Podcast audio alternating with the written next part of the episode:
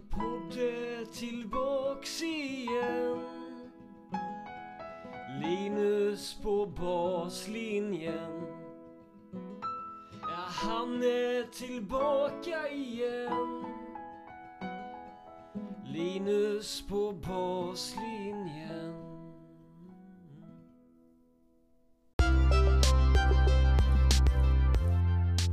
Hej och välkomna till ett nytt avsnitt av Linus på baslinjen podcast. Idag tillsammans med Peter Lindgren, verksamhetsansvarig på Svenska Tennisförbundet Region Väst.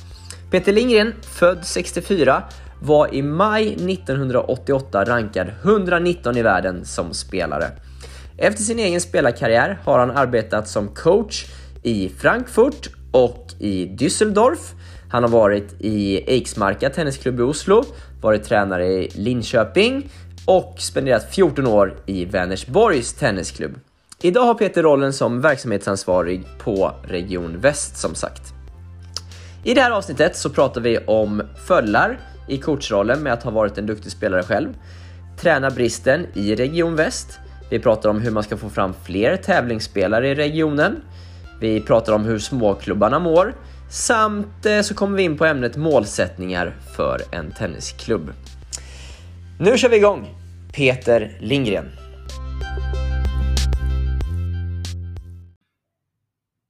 Nu har jag den stora glädjen att sitta här med Peter Lindgren. Välkommen till podcasten. Tack så mycket. Eh, Peter, du var ju själv eh, professionell tennisspelare. Eh, 119 i världen som bäst. Ja, det stämmer bra det. det var, jag började i ni- 1982 och sen spelade jag fram till eh, slutet 88, 1988.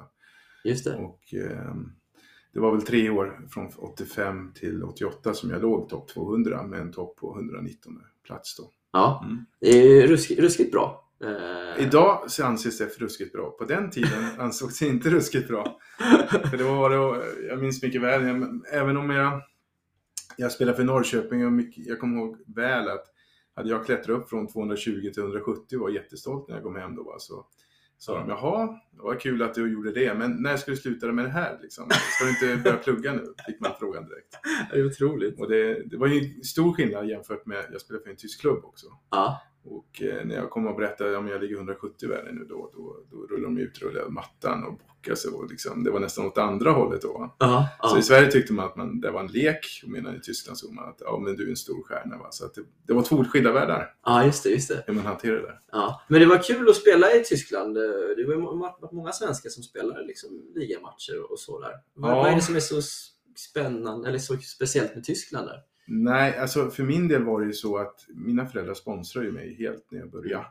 Man hade ju ingen kunskap alls om när man gav sig ut, utan det var något som man tyckte, det här, det här är kul, det här måste man göra, man Mm. måste prova på det. Eh, Men sen efter något år eller två så kände man, man fick ju dåligt samvete för att föräldrarna ska betala för eh, resor och uppehälle och alltihopa. Så att man, eh, man, när man är ute på tävlingar så börjar man ju känna spelare från andra värld, eh, hela världen och då ställer man ju frågan till några tyskar, vet ni någon klubb som söker någon spelare? Så, Mm. så fick man ju kontakt. Mm. Och den kontakten jag fick då, det, var en klubb som jag spelade sen för 13 år och eh, ja, jag stormtrivdes där så att de var jätteschyssta mot mig. Så att, eh, ja, Hur, hur bra pengar tjänar man då? Eh, på den tiden så gjorde det ju så att eh, förutom pengarna, om jag ska ta, pengarna var väl helt okej, men, Ja. men jag kunde ju bo där när jag ville i stort sett. Just det. Det är som en bas man kunde... Precis, och jag kunde träna i Frankfurt, i deras, eh, de hade någon sån här tenniscenter där i Frankfurt, Mm. Då. Och, och där kunde jag gå in och träna utan kostnad. Mm. Så jag behövde, när jag fick det där så kunde jag alltså spela en tävling i Frankrike, Ja. åkte jag ut tidigt istället för att vara kvar där och ligga där så kunde jag åka dit och träna Ja. Med mina klubbkamrater där och även andra spelare som, som Mm. satsar på sin tennis i det här tenniscentret. Så att dels blev det mycket bättre för resor och så Ja. för mig. Men eh, pengarna, ja de var ju jättebra för det gjorde de stötte mig med flygresor och allting till tävlingar. Så att för mig Mm. blev det mycket, mycket bättre. Mm. Mina föräldrar behövde inte gå in med pengar längre helt enkelt. Så. Just det. Ja, Sverige ligger där det ligger. Det är inget att göra något åt. Men det är ju lättare att ta sig till Frankrike, eller Frankfurt, eh, när man har varit nere i Europa och Så är det, spelat. det är nära till alla tävlingar. Ja. Det blir inte samma kostnader, resekostnader, ingenting. Ja, exakt. N- när, eh, när du sen blivit tränare, Peter, efter, efter karriären, eh, behöver man ha varit en bra spelare själv för att kunna bli en bra tränare, tycker du? Nej, det behövs inte, men det är en klar fördel. Mm. Eh, självklart tror jag att eh, eh, har man inte spelat på en hög nivå så måste man tillskansa de kunskaperna på något sätt också. Och de är ju svårare än kanske om man saknar en akademisk, för det Mm. kan man ju sätta sig och plugga sig till. Men det är svårare att plugga sig till en riktig förståelse för hur man, vilken nivå man, har, man kan spela på och hur man kan känna igen sig i andra spelare när Mm. de spelar på banan. Och man kan känna igen sig i olika situationer, pressade situationer och så och förstå hur de kan känna sig i den, den och hjälpa dem på det sättet. Mm, mm. Men, men så, när, när du var liksom näst, ja, topp 200 i världen eh, och du vet liksom hur du har känt i de situationerna på banan och så vidare. Hur, hur, om du förstår, hur långt ner i nivå kan man gå då för att ha nytta av det? För när du tränar minitennis så spelar det ingen roll till exempel, Nej, då spelar, då spelar det ingen roll. Nej. Men när du tränar spelare som är 12 år, eh, 14 år, förstår du vad jag menar? Mm. Ehm, ja, var går gränsen någonstans? Det, jag, jag skulle nog säga att det går där kanske runt 14-15. Mm. Då är det bra att ha varit en spelare själv. Liksom. Ja, det tror jag faktiskt. Sen beror ju på individerna själva i och för sig. Men, men, eh, men jag tror det är bra att eh, ha en del erfarenheter med sig i bagaget i alla fall. Ja. Eh, helt klart är det så. När man, man, när man ska hjälpa de spelarna. För att man, man har ju varit med om själv om den situationen. Mm. Och, eh, och det var väl också, så, det, det, det är väl allmänt sett så. Jag, jag fick ju jobbet i, som coach i Hästens Tennisförbund då. Just det. Där jag reste runt då med de främsta eh, juniorspelarna, 17 till 20 år. Mm, mm. Eh, Är det som en region typ eller? Ja, det är ett distrikt i... Ja. Det är alltså Frankfurt, Hessen och, eller Kassel och de, de städerna. Och eh, de, de ville då att jag skulle ut och åka med, med deras främsta juniorer. Mm. Och sen hade jag hand också om eh, en spelare förutom det då. Mm. Men han var med i det här gänget då. Så att eh, vi åkte runt på, på den tiden som det hette satelliter då. Eh, Och eh, juniortävlingar också med den här killen då. Eh, som jag ansvarar för. Och det var efter din karriär? Precis. Jag, jag hoppade av. Jag hade inte gjort gymnasiet, så jag gjorde gymnasiet efter min karriär. Jag började på, på, på, på, eh, på gymnasiet då. Ja. Eh, Jag bodde då i Linköping, men kände ju liksom, jag tränade mycket tennis och jag tyckte det var kul. Och Mm. Jag kände att jag hinner inte med skolan om jag, om jag ska eh, spela så här mycket tennis. Antingen får jag dra ner på tennisen och läsa mina läxor liksom, så att inte franskläraren blir sur på mig. Va? Ja. Eh, för det, jag känner jag hann inte med det och, och då, då tänkte jag, ja, men jag tar ett sabbatsår och prövar vad det blir för någonting. Ja. Egentligen helt fel sagt, va? men för jag känner att man måste ha en mycket långsiktigare planering än kanske ett år. Va? Men ja. så var det då i alla fall. Och, Ja. och sen så när jag började spela så fick jag mina första ATP-poäng. Ja. Och då kändes det ju fantastiskt kul att komma på världsrankingen. ja, det är klart. Eh, då kände man liksom att man tillhörde någonting. Va? Och då blev det ju så att det, det blev ju en kick och man ville ju fortsätta med det. Mm, mm, Eh, mm. Så att eh, på den vägen var det. Var det alltid självklart att eh, börja jobba som coach när du var klar själv med spel? Nej, det var det väl inte egentligen för att eh, eh, egentligen så jag visste inte riktigt. Jag hoppade av och så visste jag inte. Jag började plugga, det visste jag att jag skulle göra och jag gjorde lumpen och det här efteråt. Mm. Eh, Men samtidigt så var jag i Linköping och eh, då, då var ju Thomas Johansson där också. Han var ju 14-15 år bara. Just det. Eh, Och Sven Jonsson som var ansvarig för honom, coach då. Mm.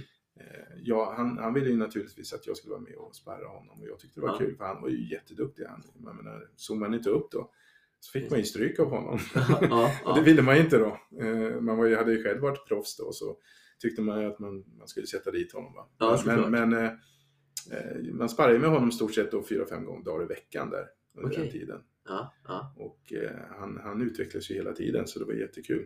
Just Men det. under den tiden så hjälpte man till lite grann i klubben där också som tränare. Ja, ja.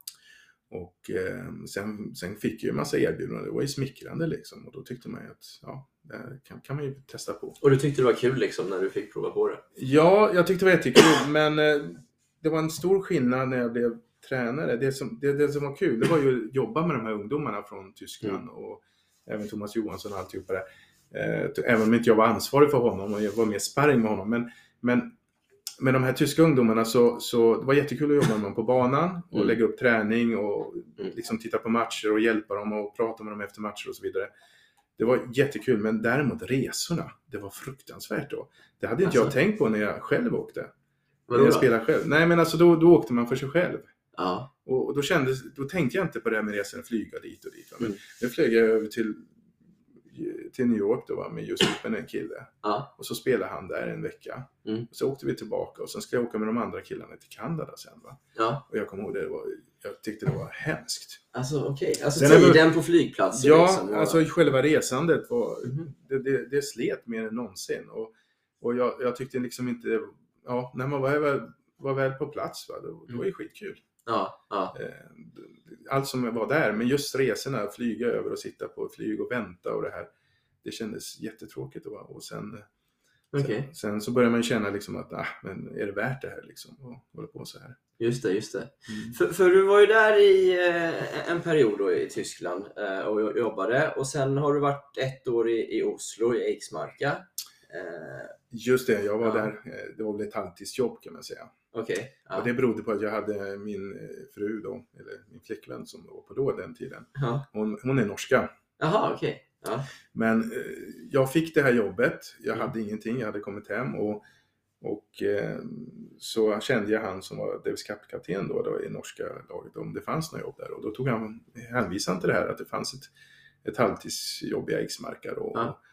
Och då tänkte jag, men då jag tackar jag till det. Men då visade det sig att hon kom in på en, en utbildning i Linköping. Då.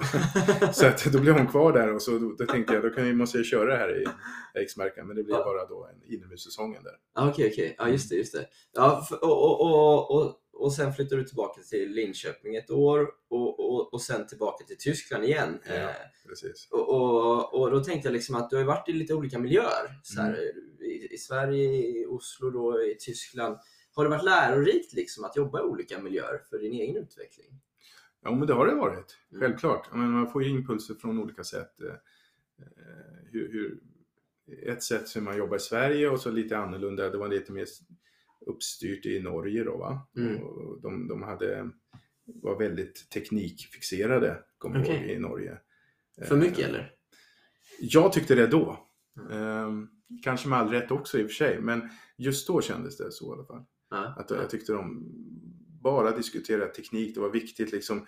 Och de diskuterade små detaljer som hur armbågen och handleden skulle vara i olika slag. Ja. Och jag kände liksom, men vad tusan lägger ni en massa tid på det för? Utan, Ja. eh, det är knappt som man ser själv när man, det går så fort. Va? Så att Mm. håller på att diskutera en sån sak om ett slag ska fungera eller inte. Det tyckte jag var oviktigt. Utan jag tyckte det var viktigare liksom att de kunde, man kunde slå en forehand dit man ville mot ett visst mål. Mm. Eh, Så jag jobbar mycket med det då. Mm. Eh, Medan de, ja jag vet att eh, det fanns en man där på tennisklubben som skulle bara diskutera teknik med mig. Okej, Eh, okej. Han var lite upprörd över att jag inte jag hade samma syn som honom då. Hur tänker du kring det där nu då? Liksom, eh, några år senare. Hur viktigt är tekniken? Eh, Ja men den är ju viktig. Mm. Eh, Det beror ju på. Ehm, Jag, jag känner så här att ehm, det beror ju på vad man jobbar med för personer också. Mm. Det är självklart alla ska ju vi kunna lära sig så mycket som möjligt men hur mycket tid ska man lägga ner på den? För eh, jag menar, ska man inte ut i världstoppen behöver man kunna allting perfekt då. Mm. Ska man slösa så mycket energi på det så att det blir tråkigt för dem? Va? Det. Eh, Det måste man känna vad det är för slags individ. Några tycker det är jättekul att hålla på med teknik, andra vill bara spela. Ja, ja. Ehm, Så att ehm, självklart om man hittar en junior Mm. som, som man känner att den här, det här måste man vara noggrann med, då måste man vara jättenoggrann med den biten. Mm. Mm. Mm. För att kommer den upp i 14-15 års åldern och det hämmas av någonting, så då är det inte bra. Just det, just det. Så den, då är det naturligtvis jätteviktigt. Ja, ja. Hur skiljer sig, liksom, eh, hur skiljer sig att jobba i Tyskland då, jämfört med, med Sverige och kanske även Norge? Ja, alltså i, i Sverige och Tyskland, jag menar Tyskland då står det ju i stort sett bara timmar på banan. Mm. Det är ju liksom, du står som tränare, du- kan ju stå 40-50 timmar i veckan på banan. Eh, Och då kan man ju undra om man är en bra tränare eller inte, om man står så mycket. Ja, ja, jag har varit där. Ja. Och, eh, medan i Sverige så har man en administrativ bit, en stor del som för allt möjligt. Det, ju mer man är uppfinningsrik, ju mer administrativ eh, arbete Mm. får man ju. Just det. Eh, Så att, så att eh, den biten finns ju inte i Tyskland Nej, nej. nästan alls då. Eh, klart man kan ju skapa även där naturligtvis, men, men, men eh, det, det skiljer den stora biten i, i Sverige och Tyskland tycker jag. Ja. I alla fall jobba som tränare. I, ibland kan jag uppfatta i, i Sverige att eh, liksom svenska tränare är lite rädda att stå mycket på banan. Att man gärna har en del administrativ tid. Ja, alltså på, om du... Ja, på senare år, det kan jag väl hålla med om att jag har också fått en viss känsla att ibland så, så, så, så drar de sig för kanske att stå på, mycket på banan. Det finns Ja. väl en del tränare som gör det. Ja. Men sen finns det andra tränare som är helt åt andra hållet. Ja, ja. Eh, Jag, jag, jag får frågan oftast från klubbar, hur mycket ska en tränare stå på banan? ja, Och jag tycker liksom att eh, det beror ju på situationen i klubben. Är man ny, då tycker jag att man kan stå mycket mer på banan. Mm. Man ska ju lära känna klubben. Mm. Men eh, det där måste man ju komma själv fram till, vad som passar en. Mm. Mm. Både klubben och sig själva. just det. Eh, man- Men jag tycker att, därför är det svårt att säga så här exakt så här mycket ska det vara. Men, men, Men, men vad brukar du svara då? ja, jag, säger, jag tycker, är man helt ny, i alla fall 25 timmar, Ja. Eh, Men, men det, det, ja, jag, jag jobbar ju själv och jag tycker liksom att man gör det man ska göra. Va? Och jag menar, ska du hjälpa spelarna så då kanske du får lägga ner tid på helgerna också. Just Och det. det kanske blir utöver din e- egen liksom, arbetstid. Ja. Ehm, och ska du få fram duktiga junior och tävlingsspelare, ja men då får man kanske lägga ner den tiden. Mm. Mm. Ehm, och där märker jag liksom att, eh, att eh, det var oftast en syn att det skulle vara som en tränare. Mm. Och idag kanske det har blivit lite mer att ja, men det ska vara 40 timmar, man ska inte göra mer. Man får Mm. betalt för 40 timmar. Mm. Eh, Man jämför med ett bankjobb. Jag menar, där jobbar man 9 till 5 och så, men man går inte dit på en lördag och jobbar för att för sitt eget intresse säger man då. Ja. Så man kanske, eh, men, men tennistränarjobbet, visst det ska inte vara, man ska inte kräva det av tränare att de ska jobba mer än 40 timmar kanske. Va? Men, men samtidigt så tycker man att det är jädra kul. Jag tycker det i alla fall. Ja. Det var ju Ja. därför jag hoppade på det. Eh, Det var en kompis till mig i Tyskland som sa så här, men tennistränare, coach, det är ju världens bästa jobb. Ja. Det är bara att berömma ungarna så älskar de dig. ja, lite så. Ja. Du.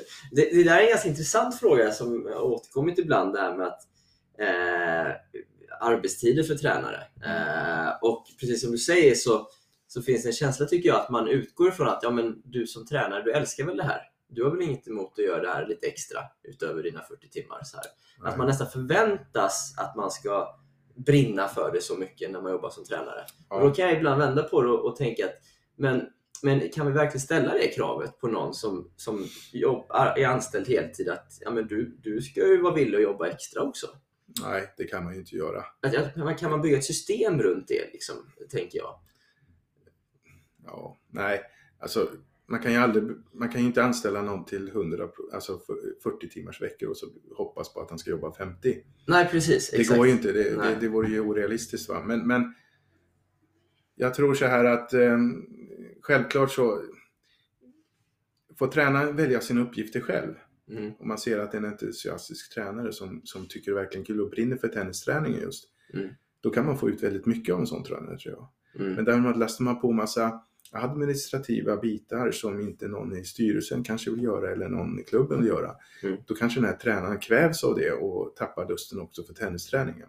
Mm, Så det, den balansen där. Man, man kanske säger nu har vi anställt en tränare och så lägger man på den ena uppgiften den andra. Mm. Och så vill tränaren själv också ha lägerverksamhet kanske på helger och sådär. Och det krävs ju också en administrativ ja. eh, del. Då, och det är klart att då, då kan det liksom, man, man, man kanske kvävs, kväver den här tränaren istället. Då. Just det. Just det. Och han får göra saker som man inte vill göra. Ja. Ehm, Det heter ju tennistränare och då, tanken är ju att den ska vara på banan Ja. till stor del. Ja. Och eh, administrera, administra, ja, köra, få lägerverksamhet, få verksamheten runt omkring så att det fungerar. Mm. Och, det, ja, och det är där jag känner kanske liksom att man har tappat eh, man lägger på alla tråkiga andra bitar. Liksom sophämtning, du ska Mm. kolla det, det ska göras, eh, ja, eh, hallen ska göras ren och så vidare. Och lampor ska bytas ut och, Mm. och, och, och då kanske man känner att det inte är riktigt lika roligt längre att vara tennistränare. Nej, nej, Eh, För man får inte arbetsuppgifterna helt klara för sig när man anställs. precis. Och sen så hamnar man i den där eh, spiralen och, då, Mm. och så läggs det på ena man, grusbanan ska göras. Mm. Ja, men du har ju tid på förmiddagen, hör man Mm. då. Va? Ja, Mm. vad gör du på förmiddagen då? Jag menar, eh, ja, jag har mina 40 timmar. Får Mm. man svara. Och då hamnar man i den diskussionen med styrelsen, då, då blir det väldigt surt. Mm, mm. Jag tänker, du är ju eh, regionsansvarig här i, i väst. Eh, jag tänker att det finns väl en del mindre klubbar här som inte har så många anställda. Och då är det ju lätt hänt att den som är anställd är den som får göra allt det där, tänker jag. Ja, man kan väl säga att för, om man jämför med för många år sedan, då fanns det, fanns det, eh, fanns det fler som hjälpte till. Ja, ideella personer Ja, tänker du? man kanske inte hade man kanske hade inte riktigt heller eh, eh, alltså man hade kanske ingen anställd på det sättet heller utan då var det mer någon gymnastiklärare som gick in och hjälpte till men valde naturligtvis de bitar han ville jobba då med. Mm, Man, mm, man fick inte bli påpackad. Ja, nu ska du köra de här, den här gruppen också och så fick man barn som inte ville vara där utan Mm. då kanske man valde ut fem timmar eller tio timmar och körde med dem man verkligen ville köra med. ja, ja, precis. Så att det, det, där skiljer det sig klart. Helt Ja. klart va? Nu, nu, nu har det blivit ett jobb eh, sista åren och många av de som tar de här jobben är unga. Mm, Det är unga personer som kanske inte har så mycket erfarenhet. Och eh, de tycker det är kul i början och sen så märker de att det här var inte riktigt som jag hade tänkt mig. Det läggs på mycket uppgifter och mm. eh, det är inte klart tydligt beskrivet arbetsbeskrivelse innan. Vad, vad, vad innebär det här egentligen? Och då, Just det. och då blir det lite svårt för dem och jobbigt. Hur, eh, hur upplever du liksom tränarbiten i eh, regionen här i väst?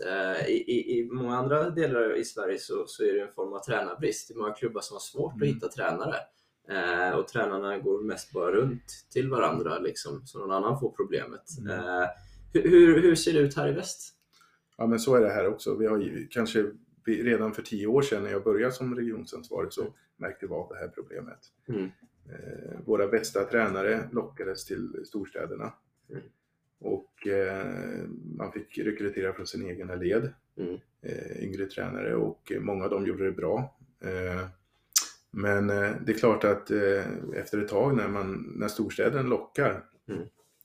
Så blir det efter, efter ett tag ett vakuum. Det blir ju Mm. det. det. Det är inte så lätt att hitta de här duktiga tränarna med erfarenhet längre. Mm.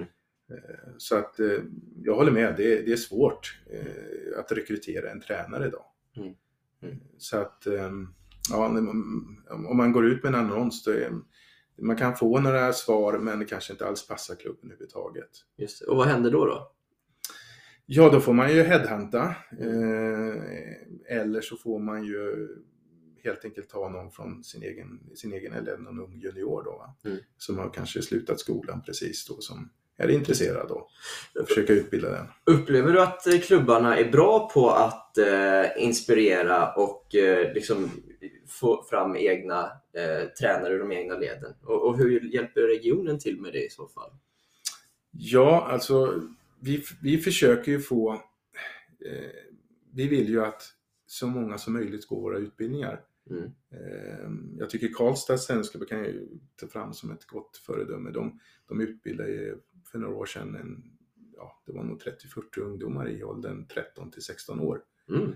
Eh, som gick de första kurserna, plattformen och TG1 då. Ja, ja, Och eh, det har ju inneburit att de har kunnat haft många hjälp, hjälptränare. just det, precis. Vilket eh, jag tyckte var ett, ett smart drag att göra, för de hade inga tränare. Va? Nej.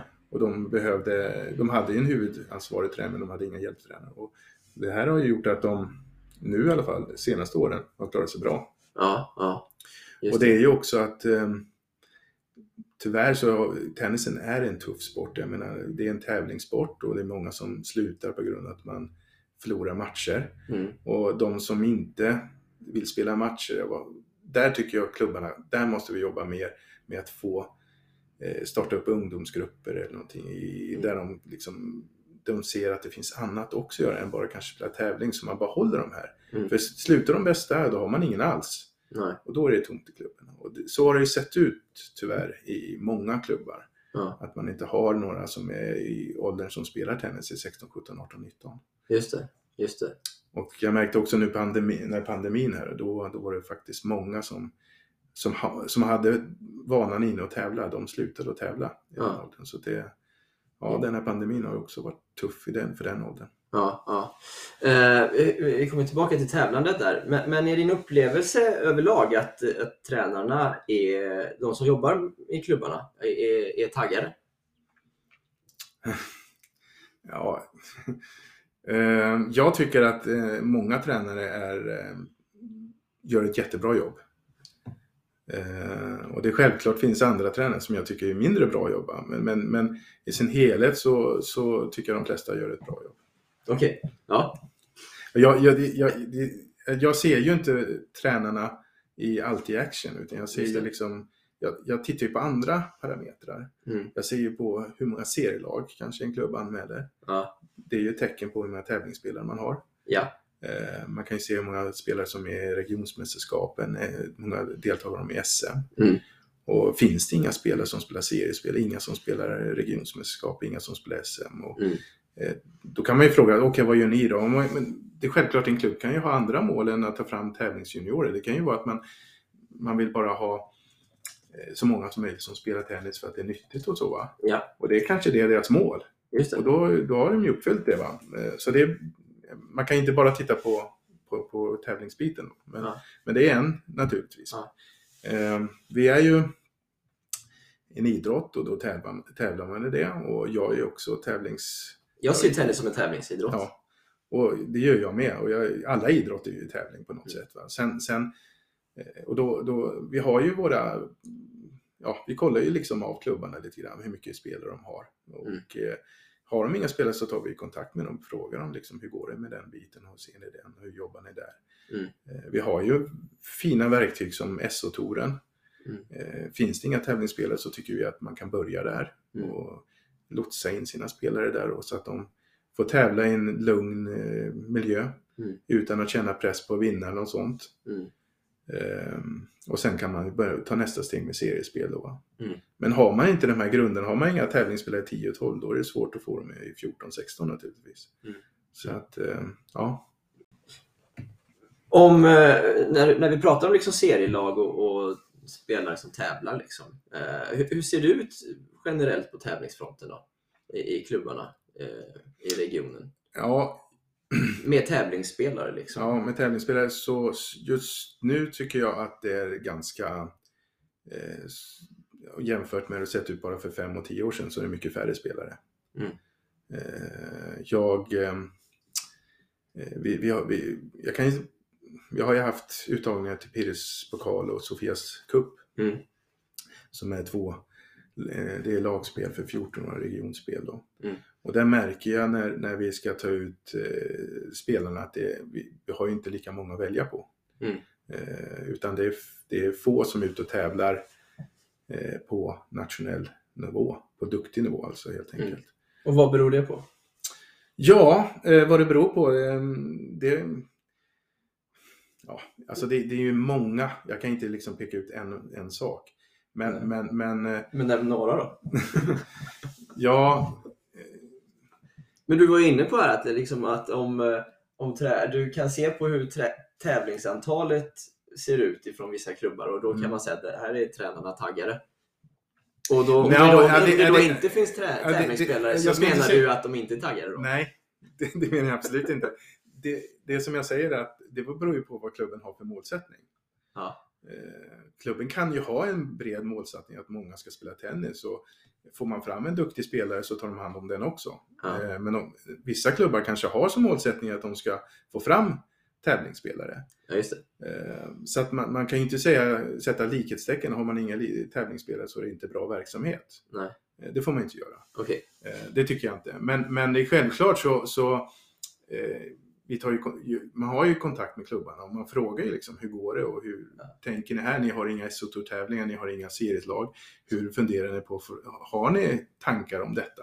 Ja. Och får man då svar, nej men vi satsar brett och vi jobbar med det här och vi gör så här. Ja men då får man ju liksom, man kan ju inte säga till dem, ja men det var inget bra jobbat, det kan man ju inte säga till dem. Bara för att jag inte tycker det, utan, utan, utan jag säger då, ja men det, det- är ju jättebra att ni har en plan och det är ju Ja. viktigt att man kan visa upp det, va? Ja, just det. beroende på vad man har för inställning till det. Just det. Men om vi säger så här då, vad, vad behöver liksom Region Väst göra för att få fram fler tävlingsspelare?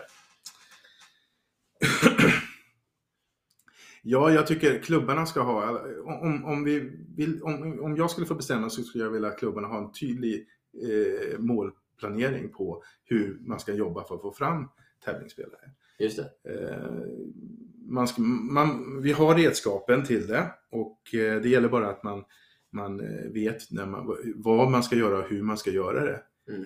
Eh, så att då tror jag att eh,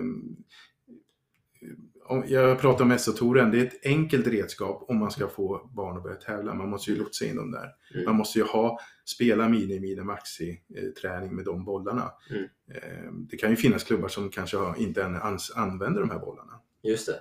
Ja, precis. Och då, då är det Finns klart, det? Ja, det finns klubbar som, som ja, man kan säga att de använder minitennisbollarna självklart, men sen kanske de går snabbt till maxibollen och ja, hoppar över den här midebollen. Då. det. Och det, det är klart att då frågar man ju, men varför, ja, varför känner inte de liksom? Får man ju ha en dialog med dem och försöka få dem att förstå liksom att det är viktigt att de eh, ska spela med, med alla de här bollarna och ta, ta den tiden. Just. Eh, idag så känner jag så här att um, ett, ett barn som har spelat minitennis som går till mideboll, då blir de jätteglada. Det är liksom karriärsteg. Nu har du liksom gått till midebollen. Ja, men då kan man inte gå tillbaka med, och spela med minibollen några gånger för då, ja men det här har jag redan klarat av kan barnen säga. Ja. Men där tycker jag är jätteviktigt i klubben. Jag menar, även om du spelar med maxiboll så kan man ju ta in en miniboll och spela minitennis bara en Mm. halvtimme för att utveckla kanske volleyspelet. Mm. Om man ska gå fram och våga spela volley och sådana saker. Mm. Ehm, och där känner jag att det är väldigt så här, ja, men jag spelar maxi, jag kan inte göra. Och just den här arenatennisen som vi kör nu, Just det. där bjuder vi in alla mini midi maxi spelare även om det är minitennistävling. Ja, ja. Vi vill ju bara att de ska markera att är, det, är du en maxispelare ska du inte möta minispelarna. Utan vi Ja. sätter ihop dem i grupper så att de möter duktiga spelare då. Just det, just det, just det. Eh, Och det är jättenyttigt för dem. Eh, Jag menar, när jag var ledare för, eh, på Kalanka Cup som det hette på den tiden, där, med bröderna Det Ymer. kallar vi det fortfarande, ja, kan jag meddela. Bröderna Ymer, så, så de spelade sina matcher. Vad gjorde de sen? Ja, sen, sen sprang de och spelade minitennis. Ja, ja, Eh, Vi och hade jättekul och höll på hela dagarna med det. Va? just det. Eh, Och jag tror det är bara nytt, nyttigt för känslan och allting att leka med boll. Ja, ja, Eh, Men, men jag, ibland så upplever jag att det blir lite så här att ja, nu har jag gått från midi till mideboll och, då kan jag inte spela med någon annan boll. ja, ja. Men inte det en tränarfråga egentligen? Jo, men det är det. Det är Ja. ju det att man informerar klubben och Ja. har kommunikationen att så här jobbar vi i vår klubb. Har, Ja. Även om jag har eh, spelat med maxiboll så kan jag spela med miniboll någon gång också. Mm, Utan mm. att man skäms för det. Mm, Och det är nyttigt att träna med det. Mm, mm. Eh, beroende på vad man gör för någonting. Just det. just det. Eh, Eh, Du pratade där liksom om att vad, vad en klubbs målsättningar är. Liksom. Eh, vad, vad, ty, har inte varje klubb någon form av ansvar att hjälpa till med att ta fram någon tävlingsspelare? Svensk nej, det tennis. har de väl inte. Det har de väl inte, utan varje klubb är ju sin egen klubb och får ju bestämma vad de har för målsättningar. Men det må, måste ju finnas liksom någon form av liksom, rekommendationer från Svenska Tennisförbundet och i sin tur regionen kanske. Ja, på vad man vill att klubbarna ska bidra med. Ja alltså vi, vi talar ju om det för klubbarna att eh, vi vill gärna att ni jobbar med det här, men, Mm. men eh, vi kan ju inte tvinga någon. Nej, det, Det förstår funkar jag. ju inte. Eh, Och det, det, det är liksom... Oftast är det ju så här att, och det känner du säkert, säkert till också, när du anställer en tränare Ja. så är det oftast den tränarens idéer som flyter fram i en klubb. Mm. Ehm, och när den tränaren sen lämnar så, ja, så kommer en annan tränare, då är det helt andra saker som, Ja, som gäller. ja, Och, och där, där skulle man ju egentligen, i alla fall medelstora klubbar i vår region, som bland annat Elfsborg och Karlstad och eh, Lidköping med flera klubbar. De skulle ju egentligen ha en framarbetad plan, liksom, kanske ett årsdjur, liksom. det här ge, sker, liksom, det här ska vi jobba efter. Så att inte, om man har en jätteduktig tränare så försvinner han, ja, Ja. då ska allting raseras på två, tre månader. Ja. Utan jag håller man, helt med. man håller kvar liksom i, i alla fall i kanske 80 procent Ja, hur man har jobbat då. Så att man jobbar efter ett visst mål. ja, det tycker jag med. Så det inte blir liksom att en tränare kommer dit. Nu, nu, nu blir det inte sådana extrema fall, men om vi pratar tävlingsjuniorer, ja men då har man en, en tränare som brinner för tävlingsjuniorer Ja. och sen så kommer någon som inte gör det. Ja. Eh, och då plötsligt två år senare så har de inga tävlingsjuniorer alls då. Men, men eh, du, du sa att det är ett extremt fall. Men det är ju lite så det ser ut ibland.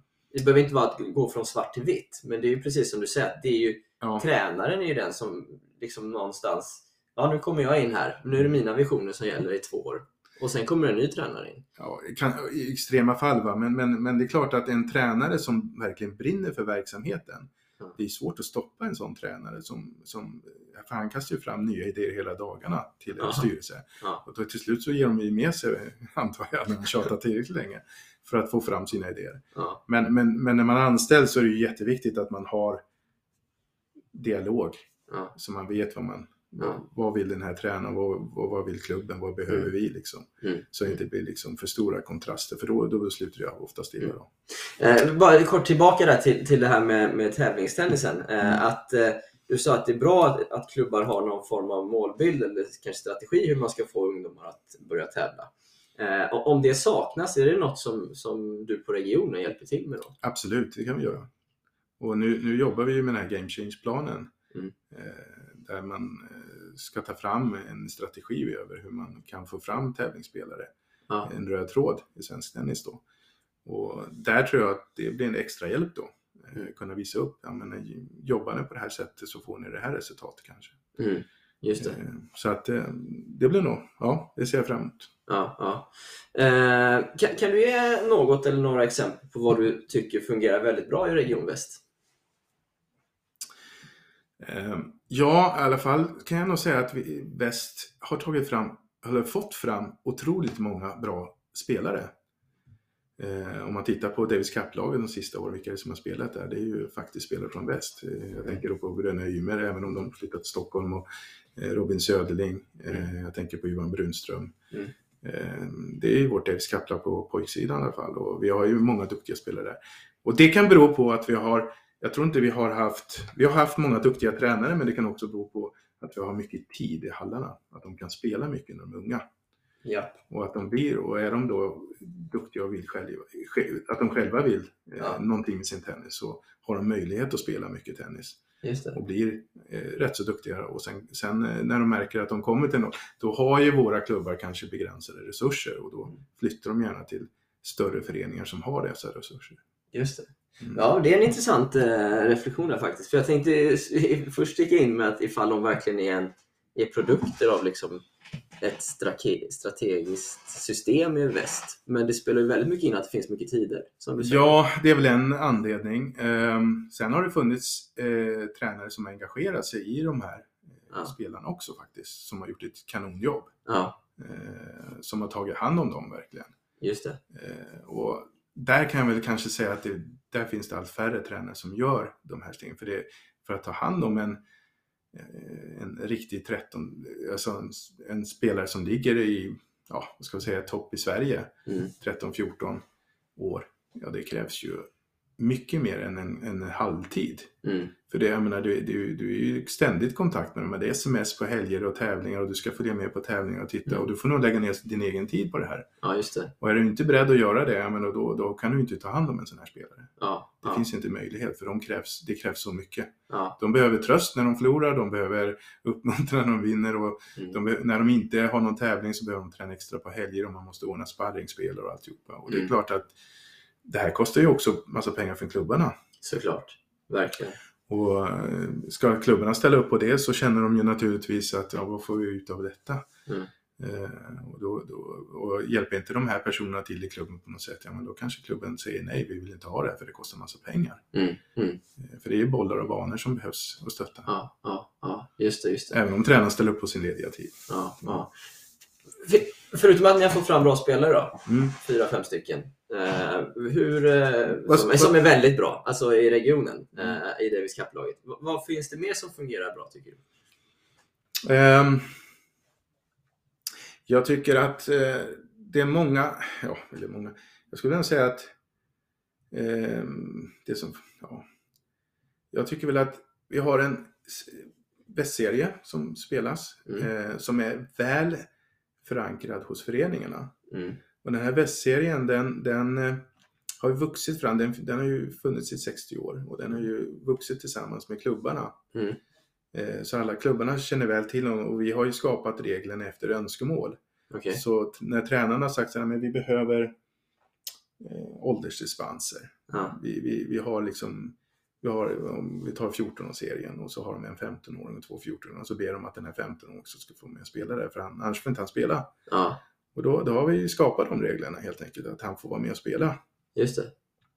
Vilket har gjort att vi får fler lag och fler som spelar och fler känner trygghet att anmäla lag. Mm. Mm. Ehm, och den här västserien den är ju, ja, den, den är ju liksom vår ryggrad nästan Mm. i, i regionen då va? för att eh, det är ju nästa steget efter eh, SO-touren.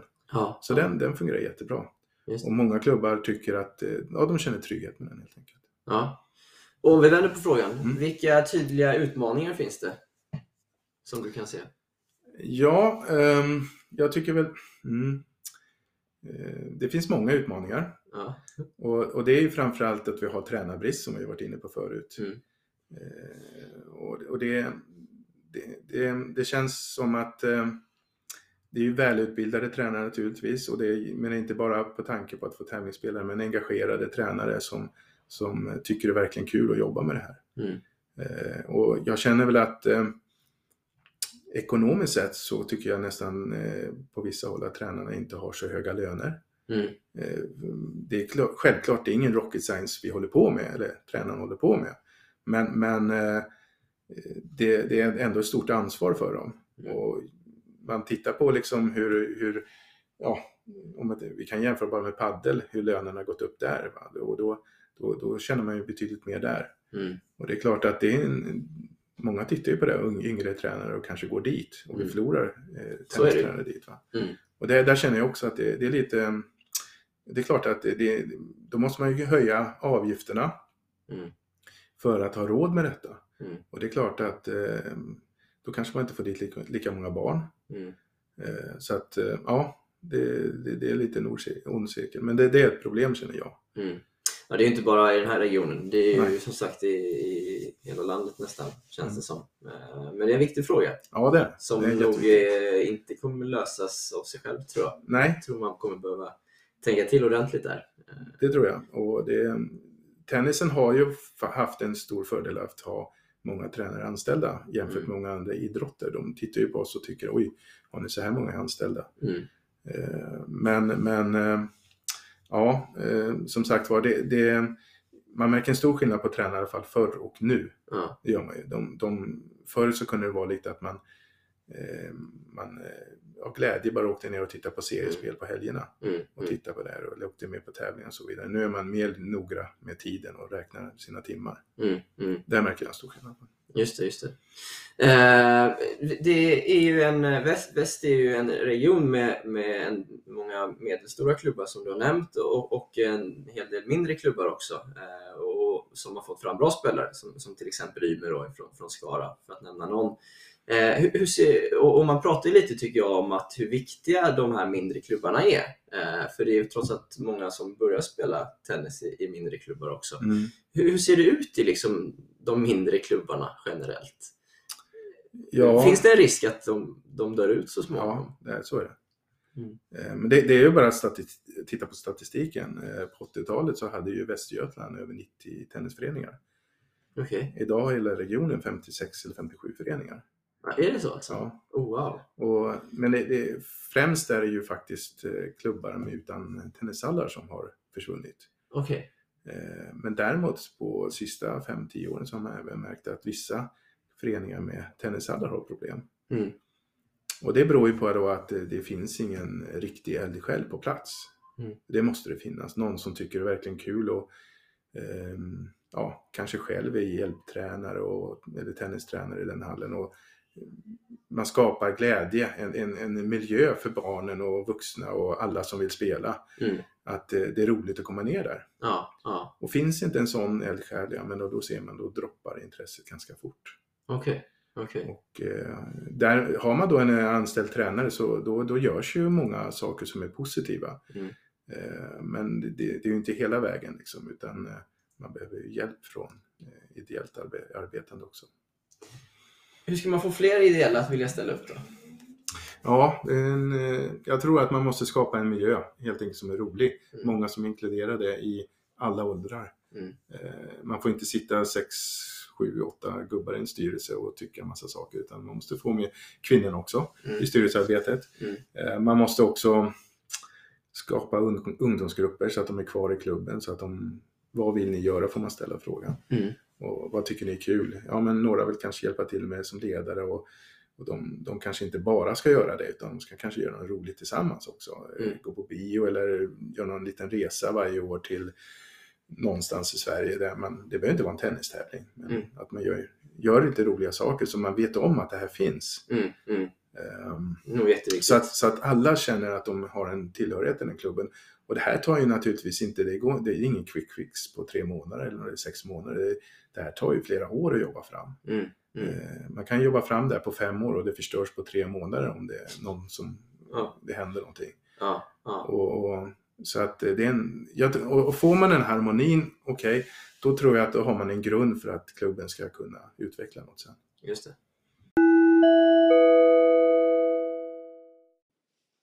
Den här veckan vill jag tillsammans med min partner House of Bontin lägga lite extra fokus vid miljötänket genom att lyfta fram två produkter som har lite extra inriktning åt det här hållet. Den ena är EcoGrip, världens enda biologiskt nedbrytbara grepplinda, som dessutom har en professionell prestanda. Jag har testat den och den håller absolut en hög kvalitet. Den andra produkten är Bounce Tube som förlänger livet på våra bollar runt tre gånger. Visste du att det tar mer än 400 år att bryta ner en tennis eller paddelboll och att återvinningen är i princip obefintlig? Bounce Tube är den lätthanterliga tuben som förlänger livet på dina tennis och paddelbollar genom att skapa en trycksatt miljö runt bollarna under tiden de ligger i din väska.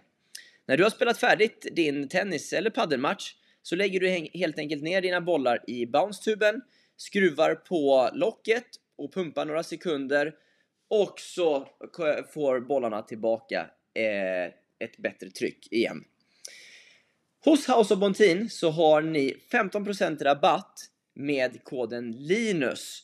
Det gäller hela sortimentet men ej på andra rabatter eller erbjudanden eller på Slingerbag. Tack så mycket House of Bontin för samarbetet.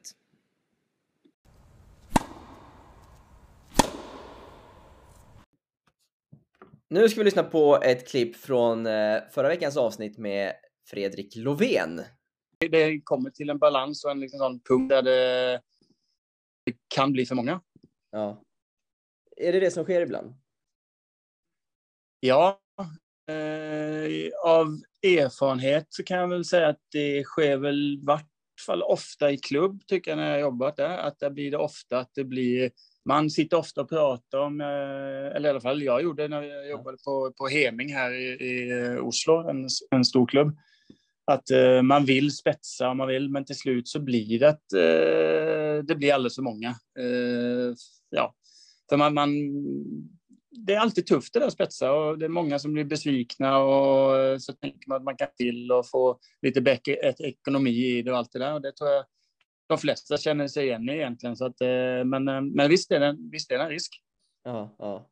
Eh, vi har precis lyssnat på Fredrik Lovén i ett tidigare avsnitt här som pratar om att han ibland upplever att det blir lite för breda satsningar.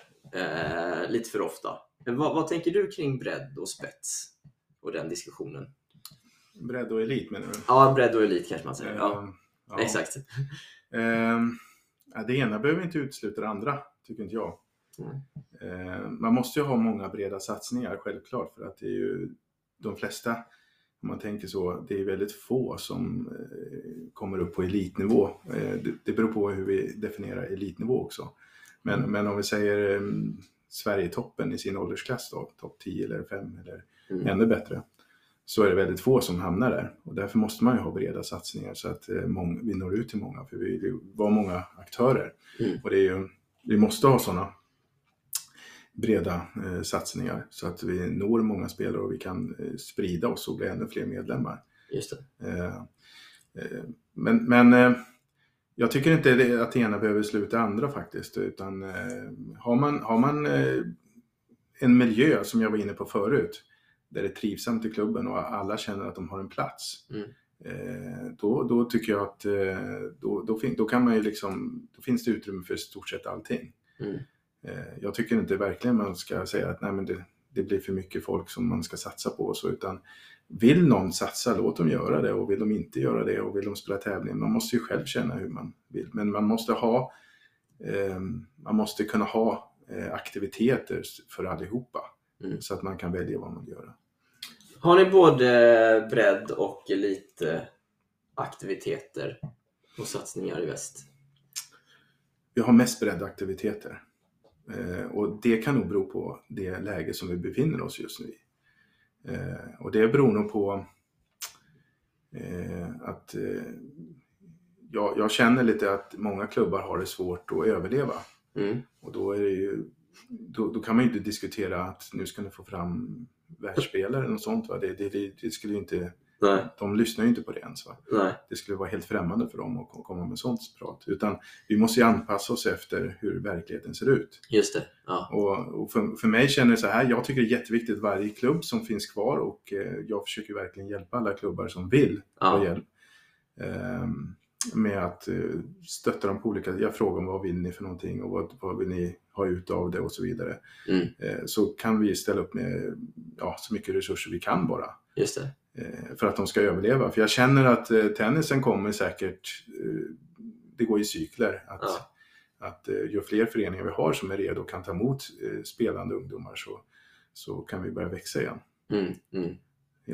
För att de vill verkligen spela tennis då. Just det. Just det. Men har de här föreningarna försvunnit, då är det gärna svårare om det inte finns på orten ens att spela. Ja, nej, nej det är det. sant. Eh, Peter, eh, vad, vad tänker du om eh, Game Change 2030? Den är, eh, ja, men den, den är jättebra. Den, där har man ju samlat alla idéer som vad alla vill. Mm. Eh, Den är dock, om man ska säga något mindre bra om den, då kanske att den är väldigt mastig, den är väldigt stor. Och personligen kan jag uppleva, liksom, kan vi verkligen genomföra det här? Eh, Alla de här idéerna som vi har printat ner. Just det. Eh, Det är väl där man känner kanske liksom en liten oro. Kan vi, kommer vi hinna med? Kommer vi klara av detta? Den är ju väldigt långt fram 2030, det är ju tio år nästan. Ja, tennisen hinner förändras till dess. Ja, precis. Det hinner den. Och, och jag tror också att man kommer förändra den allt eftersom. Mm.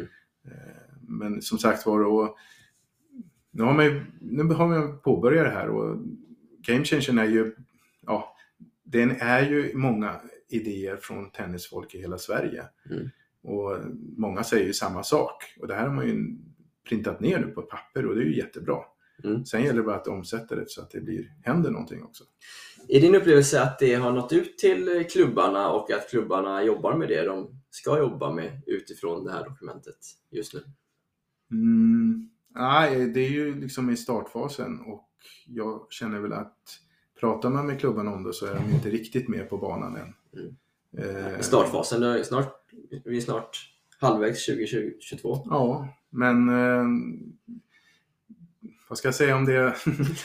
det är klart att eh, vi sk- 2030 ska allting sitta om jag säger så då. Då är det en lång bit dit va? Ja, det är det. Det är det. Men, men alltså vi, vi har haft pandemi, vi har inte kunnat haft de träffar som vi ska ha haft. Mm. Och det, vi skulle ha haft en träff här nu senast i, i slutet av januari. Den fick skjutas upp till mars till det vi ska. Mm. Mm. Det är klart att sånt här gör, även om vi kan ha digitala träffar, så behöver man ju träffas ibland på plats och kunna verkligen diskutera igenom vad, vad, vad ska vi köra på nu. Va? Ja, så är det. Och det, det, man ska ju inte bara skylla på det naturligtvis, att vi inte kanske har kommit jättesnabbt igång med det, men det, jag vet att många bitar är på gång, bland annat utbildningen. Mm. Just det, precis. eh, Som, som eh, man har uppgraderats från silvernivå, silvernivå till guldnivå på ITF. Då, va? Det är fantastiskt. Nu är vi lika bra som, som Norge. då, till exempel? Eh, ja, det beror på man, vad du vill jämföra med självklart. Ja, nej. Eh, ja, silver har inte varit så mycket att skryta med innan, får man ju säga. Nej. Ju, men, men det är skitbra att den har blivit bättre, att den har förändrats. Det ska bli kul att följa den och Mm. se, se hur det ser ut. Ja, precis. Det håller jag med om verkligen. Ja. Eh, Peter, vi är framme vid de sista frågorna som jag ställer till eh, de flesta gästerna här. De är, kan vara lite luriga ibland, Mm. så det gäller att hänga med. Okej. Eh, vad är bortkastad tid enligt dig? Eh, när man gör saker som man inte trivs med. Okej. Du har varit eh, tio år på ditt jobb nu. Trivs du med ditt jobb? Ja, ehm, självklart så, jag kan väl säga så här, när jag började jobba så, så tyckte jag det var fantastiskt kul. Jag lärde mig nya saker hela tiden. Mm. Ehm, det var spännande, det var varierande och den biten tycker jag fortfarande väldigt mycket om. Att det är variera- varierande och man, har, man, man sitter inte och gör samma sak varje dag. Mm. Eh, Det är nog det roligaste, att det är så, om man träffar mycket folk också som, som, eh, som är intressanta. Mm. Sen, sen finns det väl andra bitar som man tycker att eh, man sitter och gör året, året in, liksom samma saker. Och, eh, eh, de kanske inte är lika roliga då. Nej. det är självklart, man vill ju liksom att det ska vara utveckling och positivt hela tiden. Tennisen har ju tyvärr tagit stryk, tycker jag, de sista åren med intresse. Ja. Vi, vi, vi tappar, som jag sa, föreningar och medlemmar och, och, och de flyttar iväg till storstäder och så vidare. Och den biten är ju inte lika rolig. Nej. Nej. För att det, det, det är inte, det känns inte som, eh, ja, det, det, man vill ju växa och bli bättre hela tiden. Ja, ja, Mm. ja. ja det, det, förstår jag. Ehm, vad har du ändrat uppfattning om den senaste tiden? Ja, oj, vilka frågor. Um, ja, ja, ja, nej, men jag tror, om jag tittar bakåt, en, en, eh, om man säger 10-15 år eller sånt där, Ja. då, känner man ju att oj, vilken utveckling. Men däremot så säger jag så här, ska du en specifik sak just så kan jag ha svårt att liksom nämna en, en grej då som, har, ja, som är revolutionerande.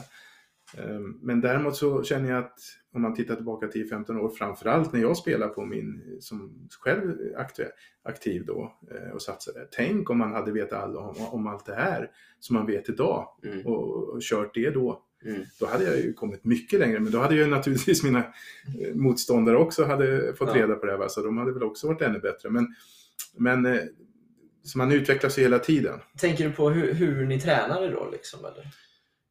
Eller vad tänker Ja, du? träning. Jag visste ju inte så mycket och mina, jag, hade ju tränare också som kanske inte hade all kunskap va?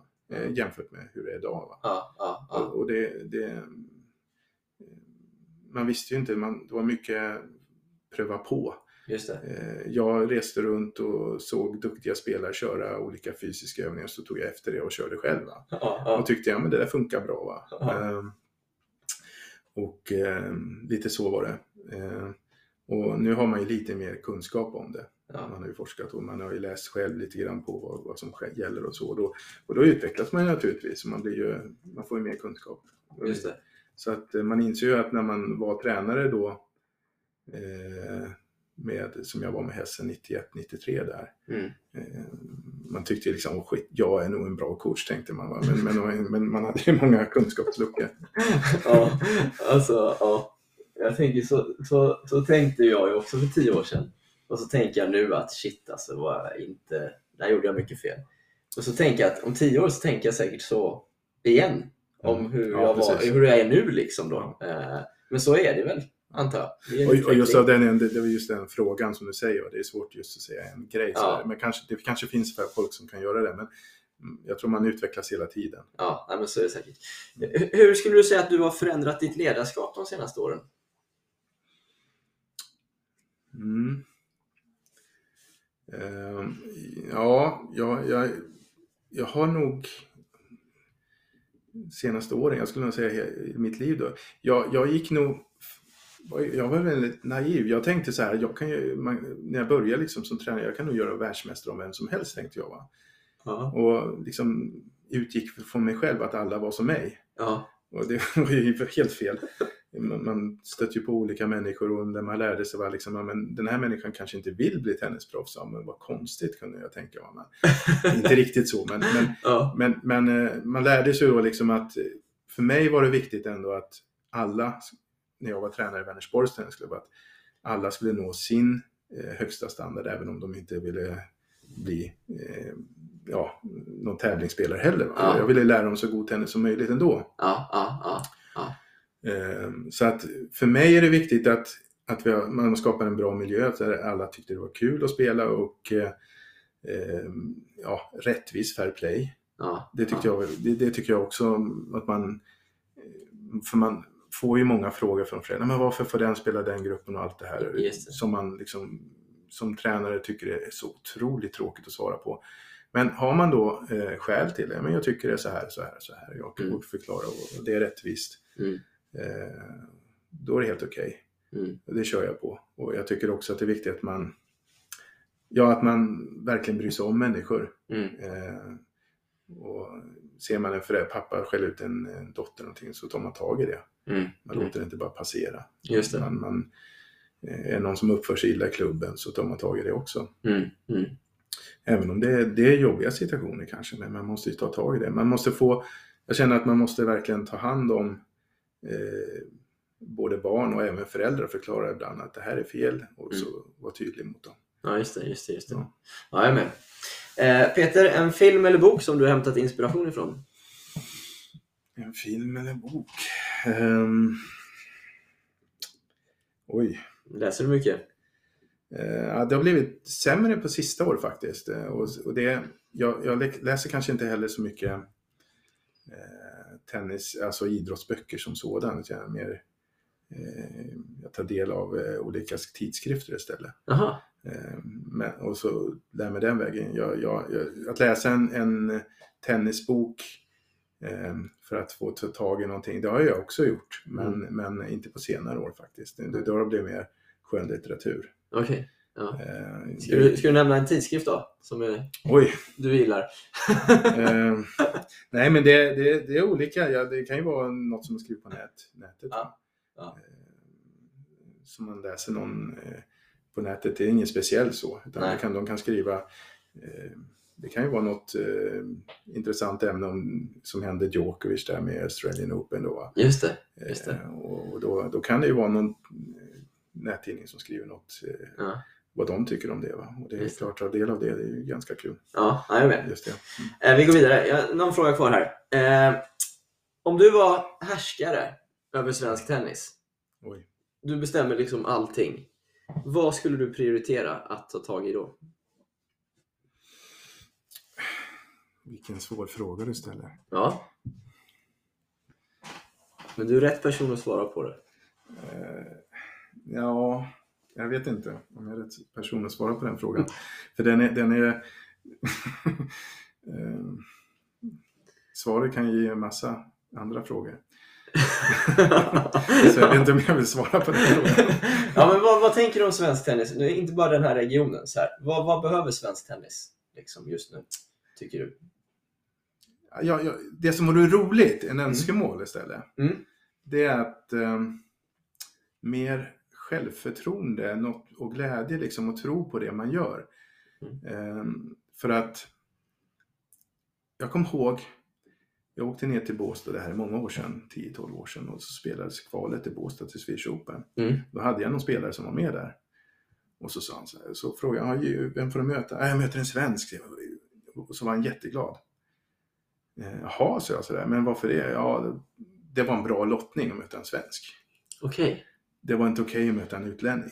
Nej. Och när jag spelade, då var man glad när man fick möta en utländsk spelare, för det var en bra det. lottning. Ja. Och då ja. tänkte jag, hur har det detta gått till? Att man har en, Ja. alltså svängt eh, 360 grader nästan. ja, just det. Eller 180 grader. Jag kände liksom att det var en helt annan inställning till det. Och Ja. den här vinnarinställningen som fanns på 80-90-talet, det hade ju bytts ut mot en loser-feeling då. Va? Just det.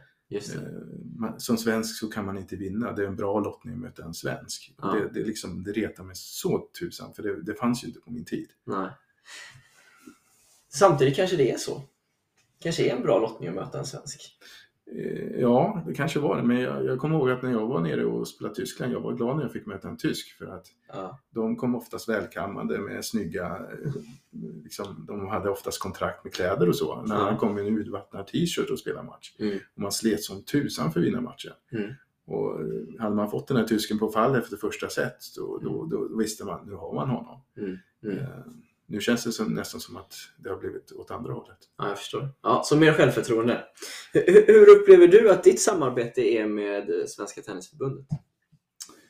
Eh, Jag tycker det är gott. Mm. Ehm, ehm, Det är klart det finns eh, saker som kan bli bättre, men mer dialog och så. Men, men samtidigt så tycker jag vi, vi har vi försöker verkligen jobba ihop. Och jag vet också hur svårt det är att jobba på Svenska Tennisförbundet. Jag tror inte jag själv skulle vilja ha det jobbet. Jag jobbar ju på Svensk Tennis Väst som är under Ja, Svenska. Tennisförbundet. Men det är lite lugnare där. Det blåser inte lika mycket där som det gör på Svenska Tennisförbundet. För att oavsett, jag känner nästan så här, oavsett om man gör en bra sak eller en dålig sak så får man kritik. Ja. Eh, För många tycker så mycket. ja. Och det, det ja, det, jag tror inte, det är, det är nog inte enkelt där. Det är det nog inte. Nej. Och jag, jag tycker eh, många av de som jobbar där, de gör ett fantastiskt bra jobb faktiskt. Just det. Men det, men det finns Eh, förbättringspotential. Det finns ju många saker bättre också naturligtvis. Just det. Så det. Som mer dialog till exempel. Eh, ja, jag tycker att eh, det kanske är en, en bit som kan förbättras. Just det. Ja. Känns ju ganska viktigt att ha dialog med sina regioner ändå. Ja, alltså jag sitter inte och säger att den är dålig, eh, men, men, men eh, självklart så kan det förbättras. Ja. Känner du att du når ut med dina budskap till klubbarna i din region? Ehm.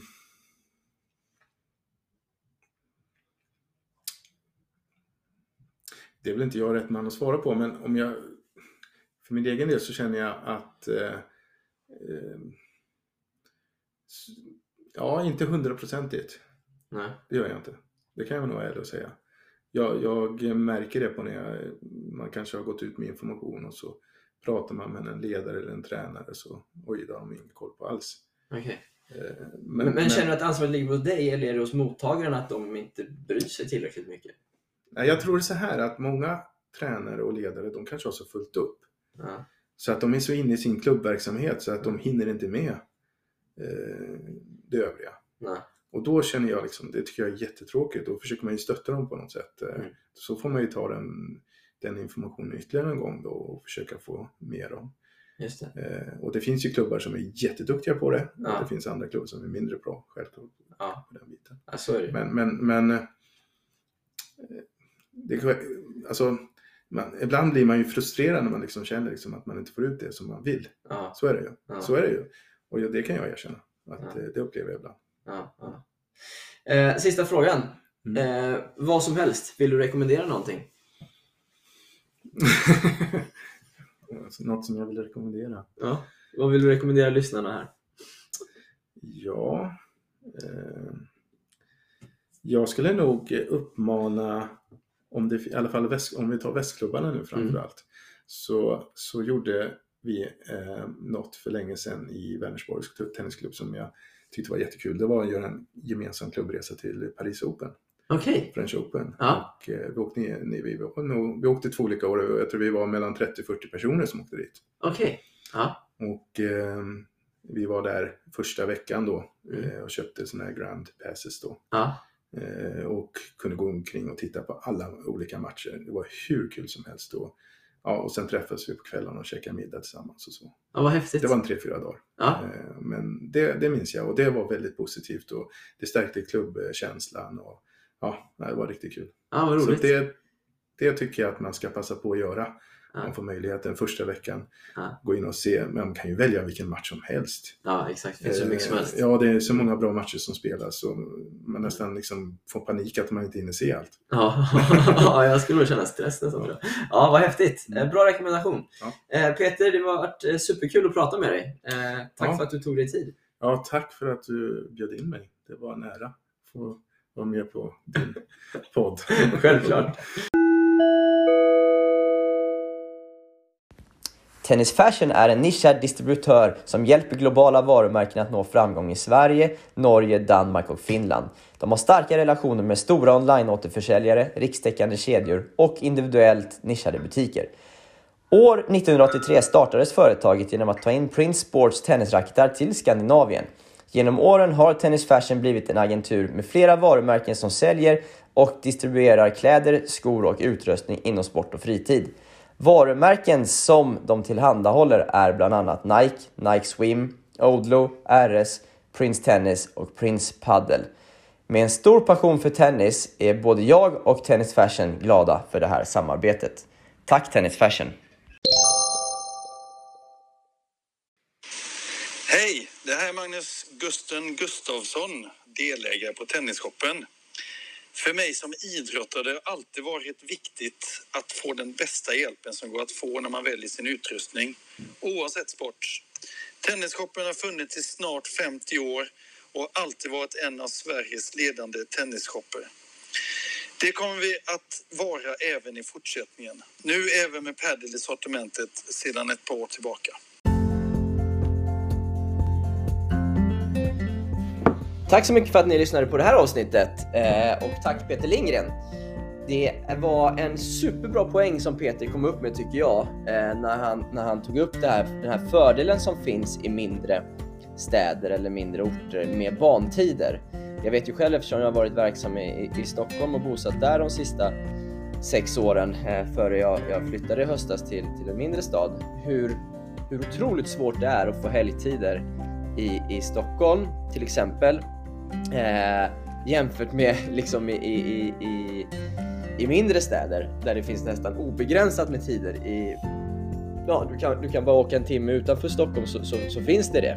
Eh, och det var ett jättebra exempel som han tog upp där med, med bröderna Ymer att när de, när de växte upp i Skara vad, vad otroligt bra det var och viktigt för dem att, att det fanns mycket, mycket tider att träna på.